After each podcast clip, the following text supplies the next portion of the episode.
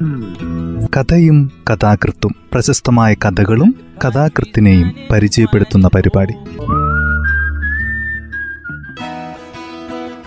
തയ്യാറാക്കിയത് Joseph Pallath H ശബ്ദസഹായം Smitha Johnson.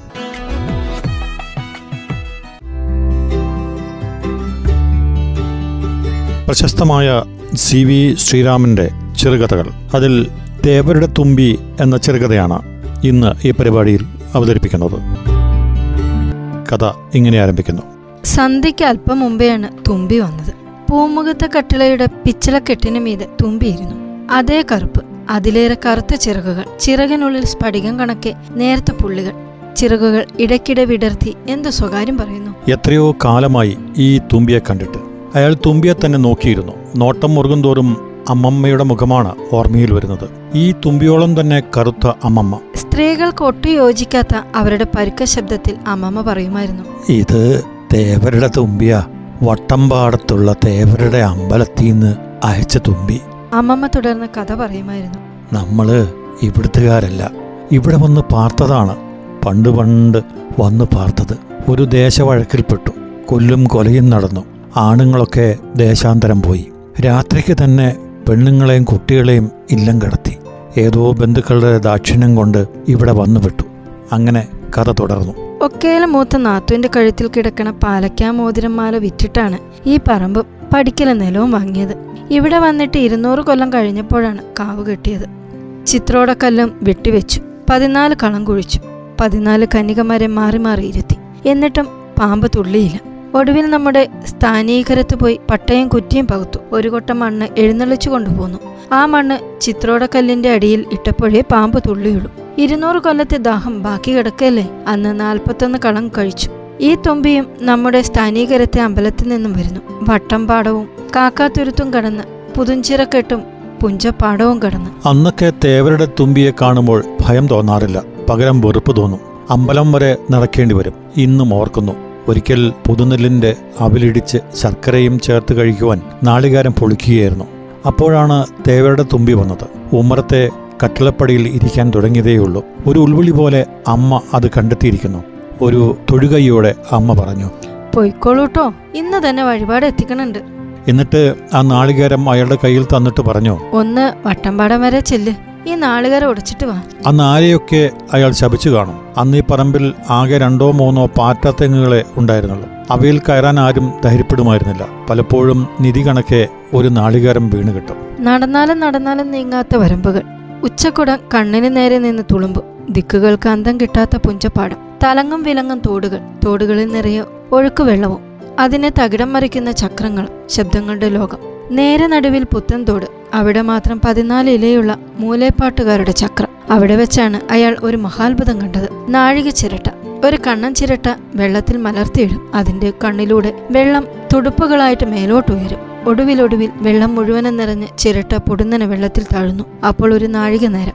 മൂന്ന് പ്രാവശ്യം ചിരട്ട താഴുമ്പോൾ ഒരു മാറ്റം. ഒരു പുതിയ ബേജ് ചക്രം ചവിട്ടുവാൻ എത്തുന്നു. പുഞ്ചപ്പാടം നടന്നു കയറിയാൽ പുതുഞ്ചിറക്കെട്ട്. കെട്ടുകിടന്നാൽ മറ്റൊരു ലോകം. വരണ്ട വട്ടംപാടം എങ്ങും വിജനം. വട്ടംപാടത്തിന്റെ തറയിൽ തേവരമ്പലം. വേനലിൽ കിളിർത്തു നിൽക്കുന്ന കാഞ്ഞിര മരങ്ങളുടെ നടുവിൽ തേവരമ്പലം. ആ തറയിൽ മഞ്ചാടി മരങ്ങളും കാടുപോലെ വളർന്നു നിന്നിരുന്നു.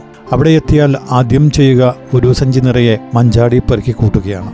അയാൾ കട്ടിളപ്പടിയിലേക്ക് നോക്കി. തൊമ്പി അപ്പോഴും അതേ സ്ഥാനത്ത് തന്നെ ഇരിക്കുന്നു. അയാൾ ഭാര്യയെ വിളിച്ചു. ഇത് കണ്ടോ? ഇതാണ് വട്ടംപാടത്തെ തേവരുടെ തുമ്പി. ഭാര്യ ഒട്ടും താല്പര്യമില്ലാതെ തുമ്പി ഒന്ന് നോക്കി. എന്നിട്ട് അകത്തേക്ക് പോകാൻ ഭാവിച്ചു. അപ്പോൾ അയാൾ പറഞ്ഞു ഇത് എന്താണെന്ന് അറിയാമോ? ഇതാണ് ശരഭമൂർത്തി. പണ്ട് അമ്മമ്മ പറയാറുള്ള കഥ അതേ വൈഭവത്തോടെ അയാൾ ആവർത്തിച്ചു. പണ്ട് പണ്ട് പ്രഹ്ലാദനെ രക്ഷിക്കാൻ മഹാവിഷ്ണു ഒരു ഉഗ്രമൂർത്തിയായി. നരസിംഹം ഹിരണ്യകശിപുവിനെയും നിഗ്രഹിച്ചു. എന്നിട്ടും ക്രൗരം തീർന്നോ? ഇല്ല. ഭൂലോകം മുഴുവൻ നടക്കാൻ തുടങ്ങി. ആ രൂപം കണ്ട് മനുഷ്യന്മാരൊക്കെ ഞെട്ടി മരിച്ചു വീഴാൻ തുടങ്ങി. ഒടുവിൽ പരമശിവൻ ശരഭാകൃതി പൂണ്ട് പതുക്കെ പറന്നു ചെന്ന് ആ മുഖം കടിച്ചെടുത്തു. ആ ശരഭത്തിന്റെ വംശമാണ് ഈ തുമ്പി. അയാളുടെ ഭാര്യ അത്രയും നേരം മേശപ്പുറത്ത് ഒരു മാസിക തിരയുകയായിരുന്നു. ഒടുവിൽ സ്റ്റാർ സ്റ്റൈൽ സ്റ്റൈൽ കയ്യിൽപ്പെട്ടപ്പോൾ അവൾ അതും കൊണ്ട് അകത്തേക്ക് പോയി. വീണ് കിട്ടിയ ഏകാന്തതയിൽ അയാൾ ആശ്വാസം തേടി. അയാൾ കട്ടിടപ്പടിയിലേക്ക് നോക്കി. തുമ്പി ഇതിനകം അപ്രത്യക്ഷമായിരിക്കുന്നു. എങ്കിലും അത് ഊതി ഉണർത്തിയ ഓർമ്മകളുമായി അയാൾ അവിടെ തന്നെ ഇരുന്നു പിറ്റേ ദിവസവും സന്ധ്യയ്ക്ക് അല്പം മുമ്പേ തുമ്പി വന്നു. അപ്പോൾ അയാൾക്ക് അല്പം അമ്പരപ്പ് തോന്നി. ചിറകുകൾ വിടർത്തിയും കൂർപ്പിച്ചും തുമ്പി അന്നും എന്തോ ഉണർത്തിയിരുന്നു. അപ്പോൾ അയാൾ ഭാര്യയെ വിളിച്ച് തുമ്പിയെ കാണിച്ചു കൊടുത്തു. അന്ന് എന്തെന്നറിയില്ല. ഭാര്യ തുമ്പിയെ സൗഹൃദം ശ്രദ്ധിച്ചു. ഇത് തുമ്പിയോ? ഇത് പാറ്റയല്ലേ? അയാളും അത് തന്നെ ചിന്തിച്ചു. കറു കറുപ്പാണെങ്കിലും വലിപ്പം കൂടുമെങ്കിലും ചിറകുകൾ പൂമ്പാറ്റയ്ക്ക് സദൃശമല്ലേ? എന്തോ ഞങ്ങൾ ഇതിനെ തുമ്പി എന്നാണ് പറയുന്നത്. അപ്പോൾ ശിവൻ ഈ ആകൃതിയിൽ ചെന്നാണ് നരസിംഹത്തിന്റെ മുഖം കടിച്ചെടുത്തത്.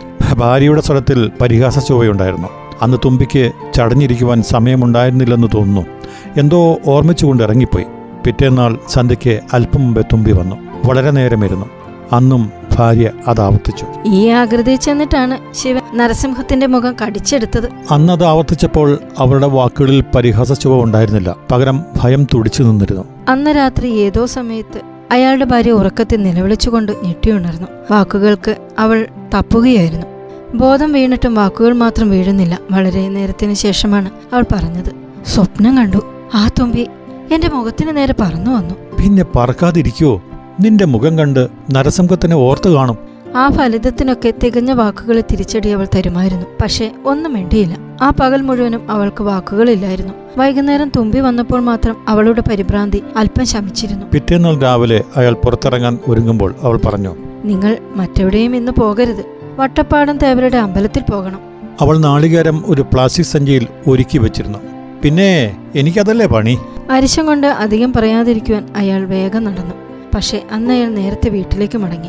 മകന്റെ ട്യൂഷൻ മാസ്റ്റർ ഉമ്മറത്ത് തുലാത്തുന്നു. കുട്ടി ഇവിടെ ഇല്ലത്രേ.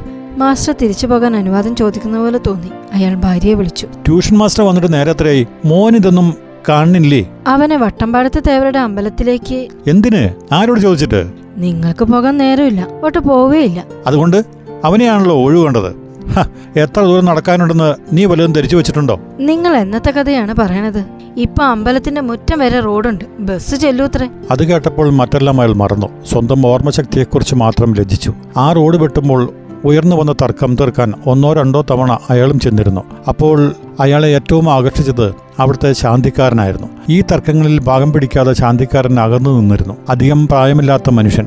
ഈ കുറഞ്ഞ പ്രായത്തിൽ തന്നെ വേദാന്തം കടുത്ത ശിക്ഷണത്തോടെ ഇത്രയും ഗ്രഹിച്ച ഒരു മനുഷ്യൻ ശാന്തിക്കാരനുമായി മണിക്കൂറുകളോളം സംസാരിച്ചിട്ടുണ്ട്. ശാന്തിക്കാരൻ മന്ത്രോച്ചാരണം പോലെ ആവർത്തിച്ചിരുന്നു. അയാൾ അന്ന് പകർത്തിയെടുത്തതും മനപ്പാടം പഠിച്ചതുമായ വരികൾ. വേദസ്യ അന്ത വേദാന്ത വേദസ്യ പര്യവസാനം യാസ്മിൻ അസൗ വേദാന്ത.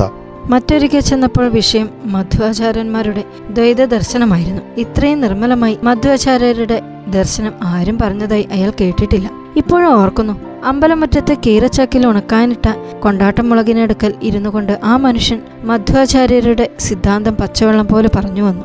പോകാൻ നേരത്തെ അയാളുടെ അത്ഭുതം ആരാഞ്ഞറിഞ്ഞ് ശാന്തിക്കാരൻ തന്നെ മറുപടി പറഞ്ഞു.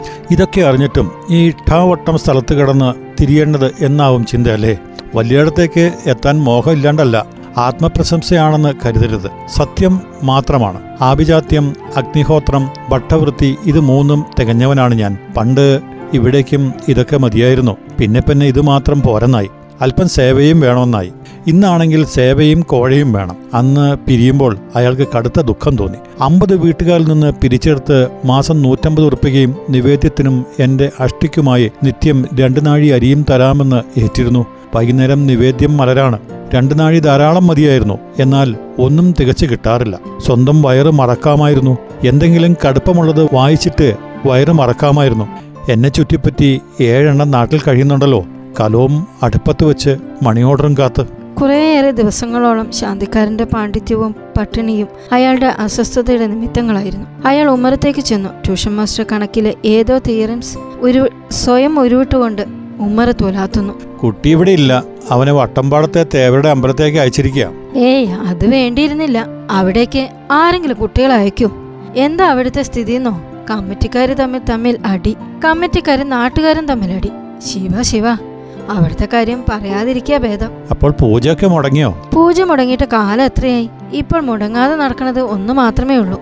അമ്പലപ്പറമ്പിലെ പണം വെച്ച് ചീട്ടുകളിയും കഞ്ചാവ് സദ്യകളും. അയാൾക്ക് അയാൾക്കാകെ പരിഭ്രമം തോന്നി. അപ്പോൾ വളരെ സ്വാത്വികനായ ഒരു ശാന്തിക്കാരനുണ്ടായിരുന്നല്ലോ. ആ വേദാന്ത പണ്ഡിതനല്ലേ? ആ മനുഷ്യൻ ദുബായിക്ക് പോയി. ദുബായിക്ക് പോയി. അയാൾ അറിയാതെ തന്നെ അത് ആവർത്തിച്ചു. എങ്ങനെ പോവാണ്ടിരിക്കും? ഉണക്കച്ചോറും കല്ലുപ്പും കൊണ്ടാട്ടം മുളകും കഴിച്ച് ഒരാൾ എത്ര കാലം കഴിച്ചു കൂട്ടും? മാസ്റ്ററുടെ വാക്കുകൾ കേട്ട് അയാൾ സ്തംഭിച്ചു നിന്നു. ട്യൂഷൻ മാസ്റ്റർ കൂടുതൽ തരുന്നു. പാണൻ ശങ്കരൻ കുറെ ഗ്രൂപ്പ് ഒ എൻ സി കൊണ്ടുവന്നിരുന്നു. കുറെ ഗ്രൂപ്പ് എൻ ഒ സി കൊണ്ടുവന്നിരുന്നു. ബിൽഡിംഗ് കൺസ്ട്രക്ഷൻ പണിക്ക് ആളെ കൊണ്ടുപോകാൻ അതിലൊന്ന് ശാന്തിക്കാരന് കൊടുത്തു.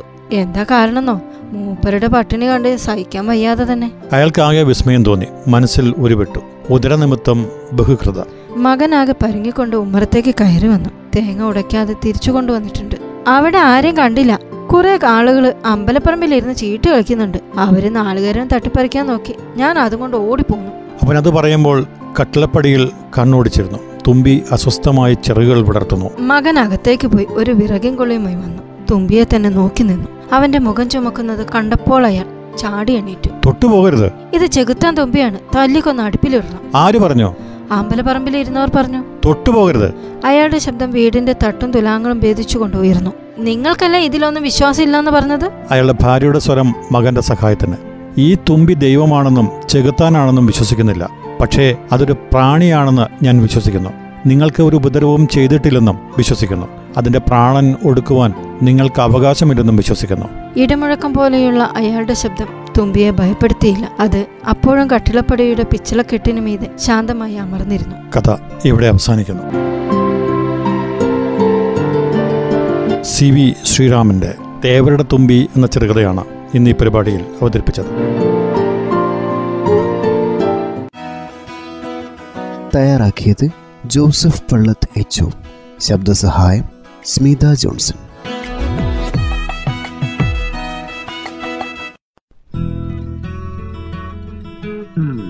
കഥയും കഥാകൃത്തും പ്രശസ്തമായ കഥകളും കഥാകൃത്തിനെയും പരിചയപ്പെടുത്തുന്ന പരിപാടി.